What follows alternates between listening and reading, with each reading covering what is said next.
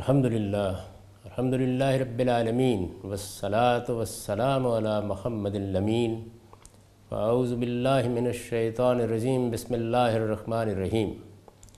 خواتین و حضرات، ہم میزان حصہ دوم میں قانون معاشرت کا مطالعہ کر رہے ہیں۔ یہ اس حصے کا دوسرا باب ہے۔ مرد و زن کے اختلاط کی بحث شروع ہو رہی۔ ہے میں نے اس کے لیے یہی عنوان قائم کیا ہے۔ اس کی وجہ یہ ہے کہ آگے میں جس طرح احکام کی تشریح کروں گا، اس سے واضح ہو جائے گا کہ جس کو ہمارے ہاں پردہ کہا جاتا ہے، وہ بالکل ایک اجنبی چیز ہے۔ قرآن و حدیث میں اس کا کوئی ذکر نہیں۔ ہے قرآن مجید کو جب ہم پڑھتے ہیں تو جو بات معلوم ہوتی ہے وہ یہ ہے کہ مرد و زن کے اختلاط کے آداب بتائے گئے ہیں۔ یعنی عورتوں کو مردوں کے ساتھ ملنا ہوتا ہے، گھروں میں بھی ملنا ہوتا ہے، گھر سے باہر بھی ملنا ہوتا ہے۔ موجودہ تمدن میں، دفتروں میں، اسمبلیوں میں، دوسری نشست گاہوں میں اور قدیم تمدن میں، کھیتوں میں، کنویں پر کام پر جاتے ہوئے باہر بھی ملاقات کے مواقع پیدا ہوتے ہیں اور گھر کے اندر بھی۔ گھر کے اندر اپنے اعزاء اقربا تو آتے ہی ہیں، بعض اوقات اجنبی لوگوں کے بلانے کی بھی ضرورت پڑ جاتی ہے۔ باہر تو جگہ جگہ اس کے مواقع ہوں گے اور خاص طور پر اب جبکہ عورتیں ملازمتیں کر رہی ہیں یا کاروبار کر رہی ہیں تو یہ مواقع بار بار پیش آئیں گے۔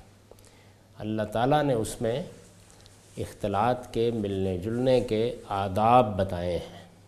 میرے نزدیک صحیح عنوان یہ ہے۔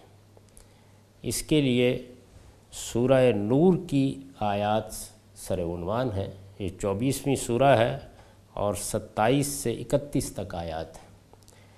ان آیات کی تلاوت سے پہلے میں پچھلی نشست سے متعلق چند باتیں عرض کرنا چاہتا ہوں۔ پچھلی نشست میں ہم نے یہ دیکھا کہ شوہر کی وفات ہو جائے تو عدت سے متعلق بعض ہدایات دی گئی ہیں۔ میں نے یہ بات عرض کر دی تھی کہ عورت کی عدت کا تعلق استبرائے رحم سے ہے۔ چنانچہ اگر یہ بات بالکل واضح ہو جائے کہ رحم میں کچھ نہیں ہے یعنی حمل کے بارے میں کوئی اشتباہ باقی نہ رہے۔ تو عدت بھی ختم ہو جاتی ہے۔ میں نے یہ بتایا تھا کہ یہی استثناء طلاق میں بھی ہے اور یہی شوہر کی وفات کے بعد بھی ہے۔ یعنی چار مہینے دس دن کی ہو یا تین ماہ کی ہو یا تین حیض کی ہو یا وضع حمل تک ہو۔ قرآن مجید نے اپنی تصریحات سے واضح کر دیا ہے کہ اصل چیز استبرائے رحم ہے۔ اشارتاً میں نے یہ بات کہی تھی، میں سراحت کے ساتھ اس کو بیان کر رہا ہوں کہ اگر آج سائنس کی ترقی کے نتیجے میں ہم حتمی طور پر یہ جان سکیں کہ رحم کی صورتحال کیا ہے،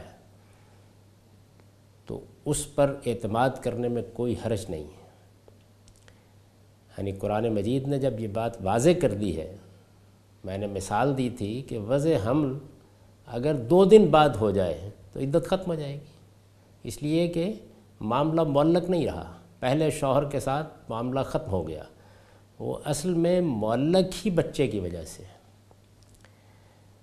اس میں ظاہر ہے کہ یہ بات آپ سے آپ نکلی کہ یہ جو رسالت میں آپ صلی اللہ علیہ وسلم نے فرمایا تھا کہ المتوفہ عنہ زوجہ لا تلبس المصفر من السیاب ولا الممشقہ ولا الحلیہ ولا تختصب ولا تختہل کہ بیوہ عورت رنگین کپڑے نہیں پہنے گی، نہ زرد نہ گیرو سے رنگے ہوئے، وہ زیورات استعمال نہیں کرے گی اور نہ مہندی اور سرما لگائے گی۔ تو یہ بھی عدت سے متعلق ہے یعنی وہ عدت گزار رہی ہے۔ شوہر کے گھر میں ہے، ایک غمزدہ خاندان ہے، تو اس کو سوگ ہی میں رہنا چاہیے۔ اسی کی رعایت سے لوگوں کو منع کیا ہے کہ وہ نکاح کے پیغام نہ دینا شروع کر دیں، یا اس کے دوران میں کوئی نکاح کا معاہدہ نہ کریں یعنی یہ سب وہ آداب ہیں جو رسالت میں آپ نے بتائے۔ لیکن اگر مثال کے طور پر وضع حمل ہو گیا، عدت ختم ہو گئی، تو اب عورت آزاد ہے۔ وہ جس طرح چاہے رہے، نکاح کرنا چاہتی ہے تو کر لے۔ ظاہر ہے کہ اگر وضع حمل ہو گیا اور وہ دس دن بعد، بیس دن بعد نکاح کرنا چاہتی ہے، تو نکاح کے موقع کے اوپر زیب و زینت کرے گی۔ تو یہ بالکل واضح ہے۔ یعنی اگر عورت نہیں کرتی یا خود سوگ میں ہے یا اس کے اوپر خود غم کی کیفیت ہے یا وہ آگے کوئی نکاح کا فیصلہ نہیں کر رہی تو یہ زیر بحث نہیں ہے۔ میں قانون کی وضاحت کر رہا ہوں کہ قانون کا تعلق استبراء سے ہے۔ اور جب استبراء ہو جاتا ہے تو پھر کوئی پابندی باقی نہیں رہتی۔ اور جب عورت استبراء کے انتظار میں یعنی رحم کی صورتحال کے واضح ہونے کے انتظار میں شوہر کے گھر میں ہوتی ہے، عدت کے دن گزار رہی ہوتی ہے، اس میں یہ آداب اسے ضرور ملحوظ رکھنی چاہیے۔ اسی طرح یہ بات بھی زیر بحث آئی تھی کہ شوہروں کو چاہیے کہ وہ ان کے لیے ایک سال کے نان و نفقے کی وصیت کر جائیں اور یہ بھی کہ انہیں گھروں سے نہیں نکالا جائے گا۔ یعنی یہ مدت اللہ تعالیٰ نے مقرر کی ہے جو عورت کو ملنی چاہیے، وفات ہوئی ہے۔ طلاق کے بعد تو عدت گزار کے وہ جائے گی۔ وفات ہوئی ہے، اس کو اپنے بارے میں کوئی فیصلہ کرنا ہے۔ اس فیصلے کے لیے یہ مدت اللہ نے مقرر کر دی ہے۔ اس کے یہ معنی نہیں ہے کہ اس سے زیادہ نہیں، یہ تو اللہ کی مقرر کردہ مدت ہے۔ شوہر کو وصیت کا حق ویسے بھی حاصل ہے۔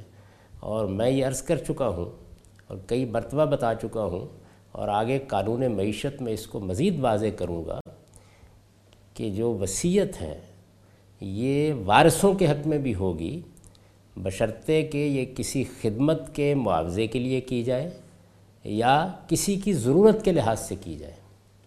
یعنی ضرورت اور خدمت کے لیے وصیت ہو سکتی ہے۔ بر بنائے رشتہ داری وصیت نہیں ہو سکتی۔ اس میں اللہ تعالیٰ کا قائم کردہ قاعدہ ہی چلے گا۔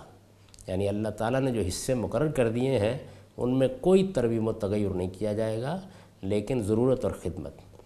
عربوں کے معاشرے میں یہ جو اللہ تعالیٰ نے ایک سال کی مدت مقرر کی ہے، یہ کافی ہے۔ ہمارے ہاں بھی اگر بیواؤں کے نکاح کے معاملے میں جو رویہ اختیار کیا گیا یہ نہ ہو، تو یہ مدت بہت کافی ہے۔ لیکن بائیس سال، چوبیس سال کی لڑکی بھی بعض اوقات بیوہ ہو جائے تو کچھ زیادہ اچھا نہیں سمجھا جاتا کہ وہ نکاح کر لے۔ وہ بالعموم اپنے بچوں ہی کے ساتھ زندگی بسر کر دیتی ہے۔ تو اس وجہ سے ہمارے معاشرے کی یہ خصوصی صورتحال تقاضا کرتی ہے کہ اس کے بارے میں کچھ اور وصیت بھی کی جائے۔ یعنی ایسا نہ ہو کہ اولاد ہی اس کو گھر سے نکال کر فارغ کر دیں وہ بالعموم دوسری شادی نہیں کرتی۔ یہ ہمارے معاشرے کی خصوصی صورتحال ہے۔ تو اس میں وصیت کا حق موجود ہے۔ یہ وصیت کا حق سورہ نساء میں سراحت سے بیان ہو گیا ہے۔ میراث کے احکام وصیت کے بعد ہیں۔ اس میں جب یہ کہا جاتا ہے کہ وارثوں کے حق میں وصیت نہیں ہوگی، تو میں اس کو دلائل کے ساتھ واضح کروں گا کہ اس کا تعلق رشتہ داری سے یعنی ایک رشتہ ہے بیوی کے ساتھ، اس کے لحاظ سے تو وہی حصہ ہے اس کا جو اللہ نے مقرر کر دیا۔ لیکن حالات کے لحاظ سے اس کی کوئی ضرورت یا کسی بیٹے کی کوئی ضرورت یا کسی بیٹی کی کوئی ضرورت یا کوئی خدمت یہ تقاضا کرتی ہے کہ اس کے لیے وصیت کی جائے تو یہ کی جا سکتی ہے۔ یہ چند استدراکات تھے۔ اب سورہ نور کی وہ آیات سنیے جس پہ مرد و زن کے اختلاط کے آداب بیان ہوئے۔ یا ایوہ الذین آمنوا لا تدخلوا بیوتا غیر بیوتکم حتی تستانسوا و تسلموا علی اہلها ذالکم خیر لکم لعلکم تذکرون فَإِن لَمْ تَجِدُوا فِيهَا أَحَدًا فَلَا تَدْخُلُوهَا حَتَّى يُؤْذَنَ لَكُمْ. وَإِن قِيلَ لَكُمْ ارْجِعُوا فَارْجِعُوا هُوَ أَزْكَى لَكُمْ. واللہ بما تعملون علیم لیسا علیکم جناح ان تدخلوا بیوتا غیر مسکونت فیہ متاع لکم. واللہ یعلم ما تبدون وما تکتمون.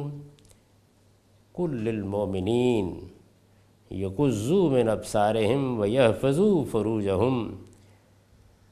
ذالک ازکلہم. ان اللہ خبیرم بما یسنعون وکل المؤمنات یغززن من ابصارهن ویحفظن فروجهن ولا يبدین زینتهن الا ما ظهر منها ولیضربن بخمرهن على جیوبهن ولا يبدين زينتهن إلا لبولتهن أو آبائهن أو آباء بولتهن أو أبنائهن أو أبناء بولتهن أو إخوانهن أو بني إخوانهن أو بني أخواتهن أو نسائهن أو ما ملكت أيمانهن أو التابعين غير أولي الإربة من الرجال اب الطفل الذين لم يزروا على عورات النساء ولا يزربن بأرجلهن ليعلم ما يخفين من زينتهن وتوبوا إلى الله جميعا أيها المؤمنون لعلكم تفلحون ترجمہ یہ ہے، ایمان والو، اپنے گھروں کے سوا دوسرے گھروں میں داخل نہ ہوا کرو، جب تک تعارف پیدا نہ کر لو اور گھر والوں پر سلام نہ بھیج لو۔ یہ طریقہ تمہارے لیے بہتر ہے تاکہ تمہیں یاد دہانی حاصل رہے۔ پھر اگر وہاں کسی کو نہ پاؤ تو داخل نہ ہو، جب تک تمہیں اجازت نہ دی جائے۔ اور اگر تم سے کہا جائے کہ لوٹ جاؤ تو لوٹ جاؤ۔ یہی طریقہ تمہارے لیے زیادہ پاکیزہ ہے اور جو کچھ تم کرتے ہو اللہ اسے خوب جانتا ہے۔ اس میں البتہ کوئی مذائقہ نہیں کہ تم ایسے گھروں میں داخل ہو جو کسی کے رہنے کی جگہ نہیں ہے اور ان میں تمہارے لیے کوئی منفعت ہے۔ اور اللہ کو معلوم ہے جو تم ظاہر کرتے ہو اور جو کچھ چھپاتے ہو۔ مومن مردوں سے کہہ دو، اے پیغمبر، کہ ان گھروں میں اگر عورتیں ہوں تو وہ اپنی نظریں بچا کر رکھیں اور اپنی شرمگاہوں کی حفاظت کریں۔ ان گھروں میں یعنی وہ جو رہنے کے گھر ہیں اور وہ بھی جو رہنے کے گھر نہیں ہیں بیوتن غیر مسکونہ ہے یعنی دفتر وغیرہ سرائیں ہوٹل، آگے اس کی وضاحت ہوگی۔ دونوں میں جس جگہ بھی عورتیں ہوں،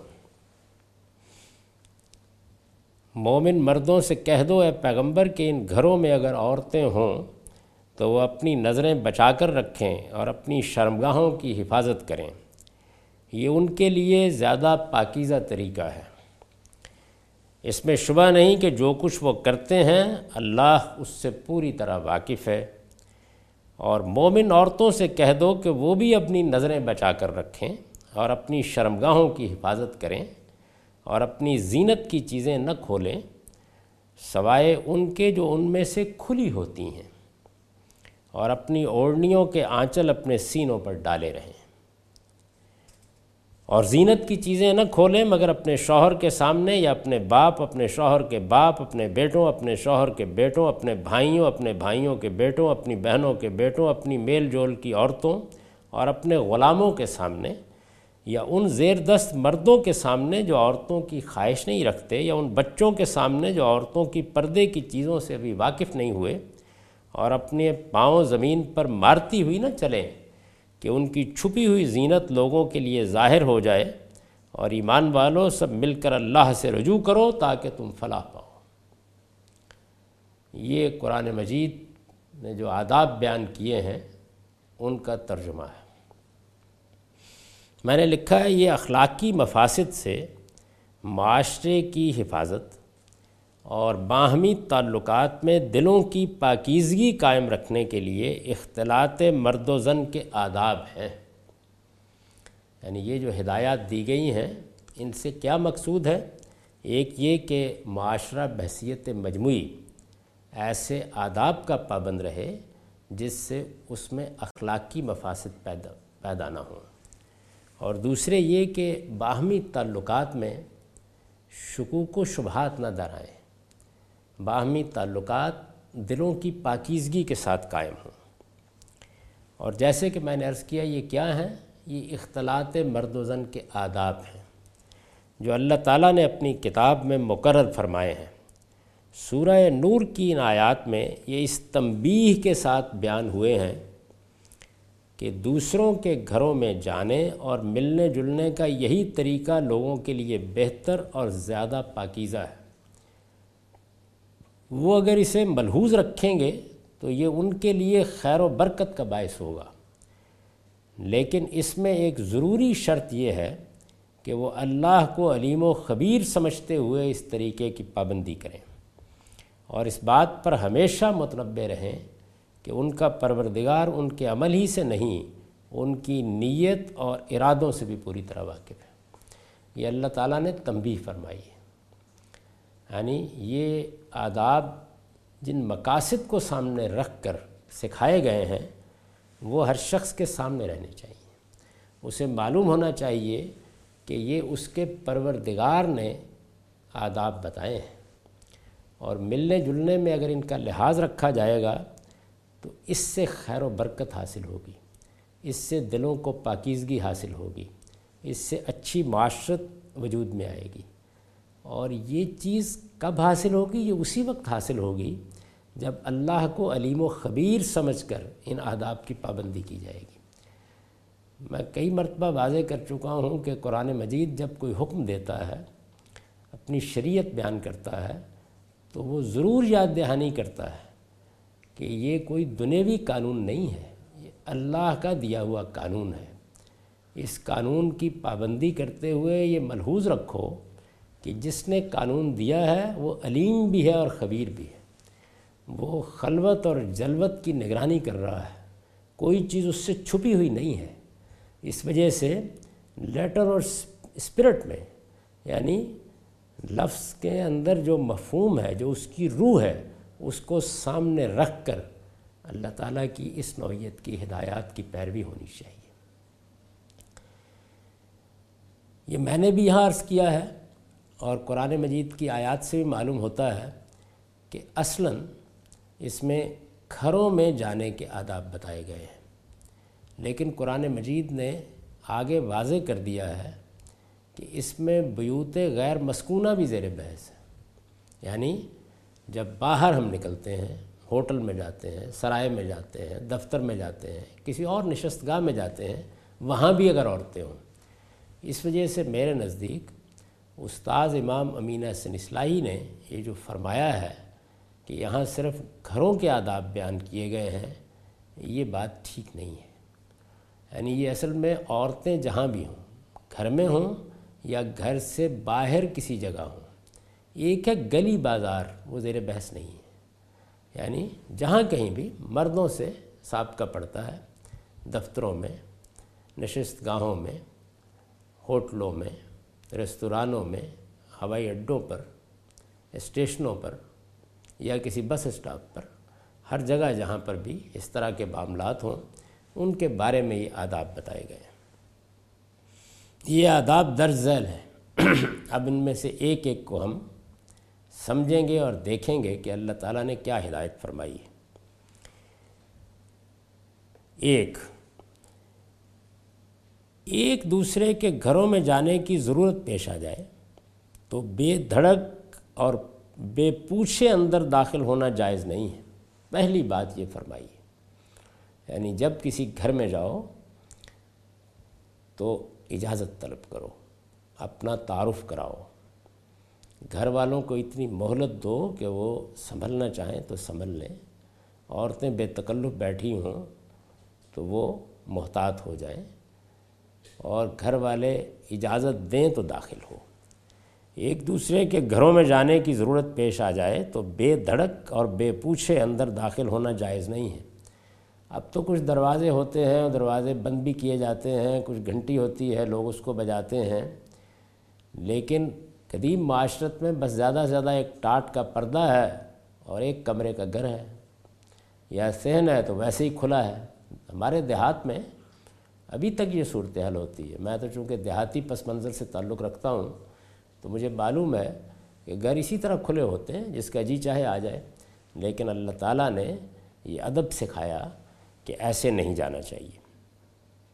اس طرح کے موقعوں پر ضروری ہے کہ آدمی پہلے گھر والوں کو اپنا تعارف کرائے، حتیٰ تستان سو کے الفاظ ہیں۔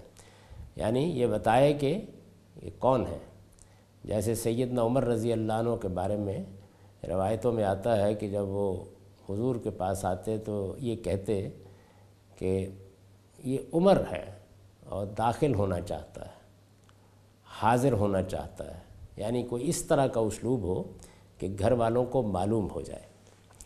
اس طرح کے موقعوں پر ضروری ہے کہ آدمی پہلے گھر والوں کو اپنا تعارف کرائے، جس کا شائستہ اور مہذب طریقہ یہ ہے کہ دروازے پر کھڑے ہو کر سلام کیا جائے۔ یعنی اس زمانے کی طرح بڑے گھر بھی نہیں تھے کہ آواز ہی نہیں پہنچے گی۔ اس طریقے میں گھنٹیاں بھی نہیں تھیں، دربان بھی نہیں کھڑے کیے گئے تھے۔ یعنی ایک کمرہ ہے اس کے سامنے ایک پردہ ہے، تو اس میں کھڑے ہو کے سلام کیا جائے۔ اس سے گھر والے معلوم کر لیں گے کہ آنے والا کون ہے، کیا چاہتا ہے اور اس کا گھر میں داخل ہونا مناسب ہے یا نہیں۔ اس کے بعد اگر وہ سلام کا جواب دیں اور اجازت ملے تو گھر میں داخل ہو۔ اجازت دینے کے لیے گھر میں کوئی موجود نہ ہو یا موجود ہو اور اس کی طرف سے کہہ دیا جائے کہ اس وقت ملنا ممکن نہیں ہے، تو دل میں کوئی تنگی محسوس کیے بغیر واپس چلا جائے۔ یعنی ہمارے ہاں چونکہ اس معاملے میں لوگ سچی بات نہیں کہتے اور اگر کہہ دی جائے تو لوگ ناراض بھی ہو جاتے ہیں۔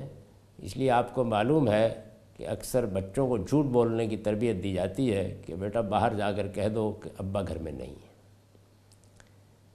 تو یہ ایک بڑا ہی لغو طریقہ ہے۔ اس سے بچوں کی تربیت میں بھی بڑی خرابی پیدا ہو جاتی ہے۔ اور گھر کے اخلاقی ماحول میں بھی اس سے جو ابتری آتی ہے اس کا اندازہ کیا جا سکتا ہے۔ اس لیے اللہ تعالیٰ نے یہ ادب سکھایا ہے کہ باہر گئے، اجازت مانگی، ہو سکتا ہے کہ گھر والے اس وقت ملنے کی پوزیشن میں نہ ہوں۔ کسی ایسی مصروفیت میں ہوں جس میں وہ ملنا مناسب نہ سمجھیں گھر میں بعض اوقات آپ بعید صورت تصور کر لیں، کوئی جھگڑا ہی ہو رہا ہے، کوئی تلخی کی صورت پیدا ہو گئی ہے۔ اس میں یہ وہ موضوع نہیں سمجھتے کہ کوئی اجنبی آدمی آئے یا کوئی مہمان آئے۔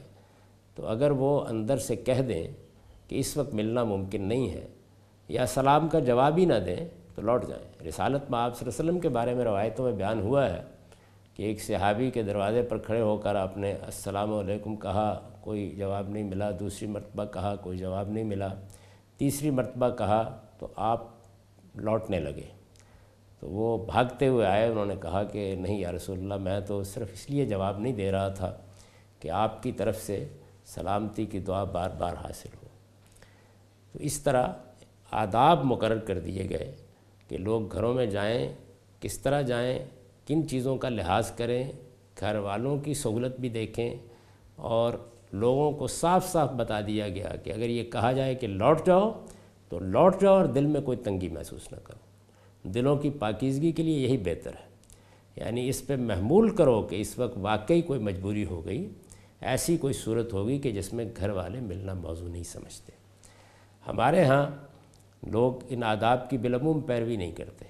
اگر فرض کر لیجیے کہ یہ کہہ دیا جائے کہ اس وقت ملنا ممکن نہیں ہے، تو ہو سکتا ہے کہ اس کے نتیجے میں رشتہ داری ہی ختم ہو جائے، دوستی ختم ہو جائے، تعلقات ہی ختم ہو جائے، آدمی رنجیدہ خاطر ہو جائے، پھر اس کے بعد اس کو منانا مشکل ہو جائے۔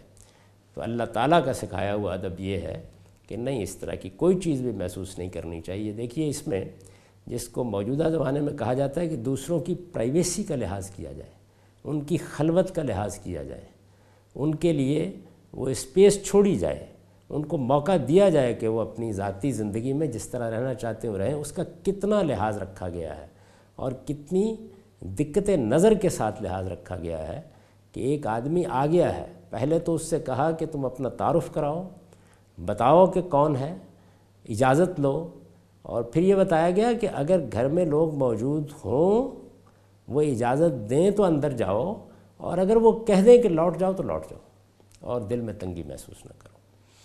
تو یہ وہ چیز ہے جس کو اسلام چاہتا ہے کہ ہماری معاشرت میں لوگ ملوز رکھیں۔ اس کو من جملہ آداب سمجھیں۔ یہی ایٹیکیٹس ہیں۔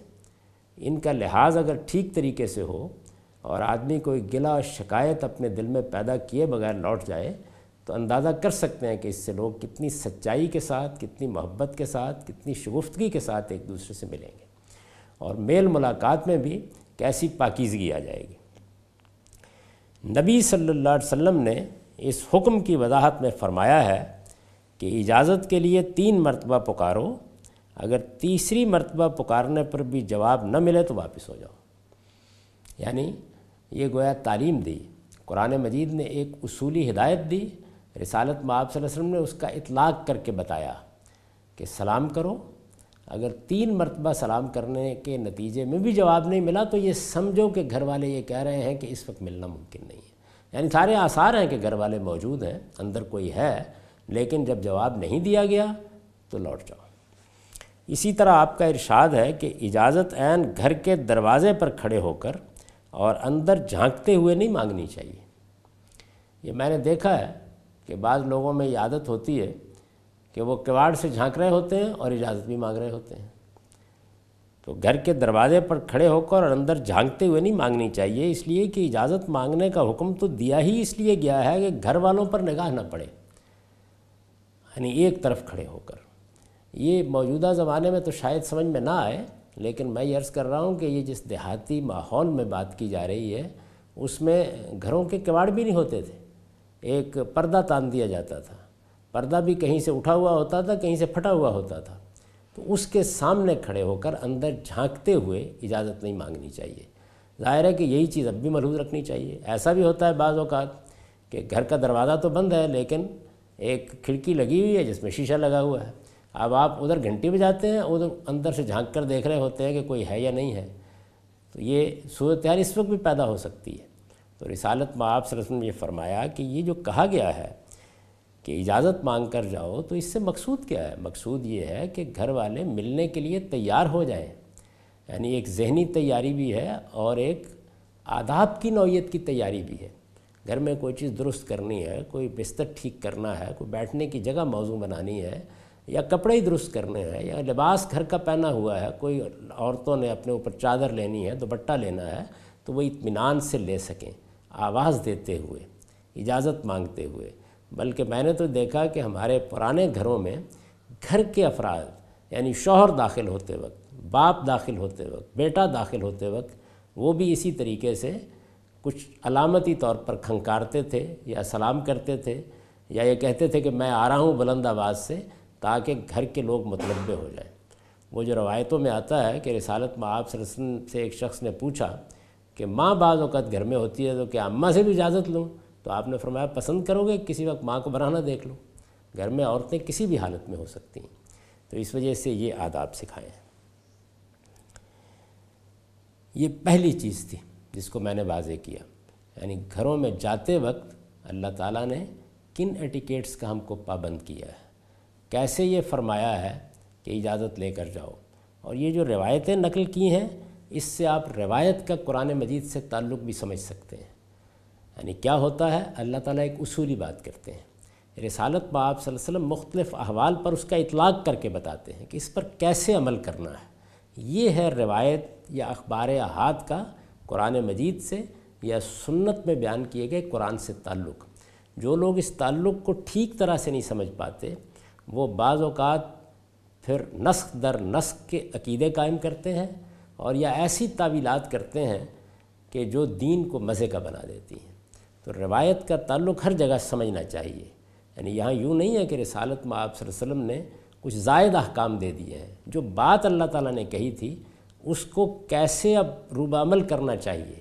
عمل کرنا نا اس پر۔ تو عمل کے لیے جو آداب طریقے ہو سکتے تھے، وہ حضور صلی اللہ علیہ وسلم نے اطلاق کر کے بتا دیا۔ ایسے کرو۔ اس طریقے سے اس حکم کی پابندی کرو۔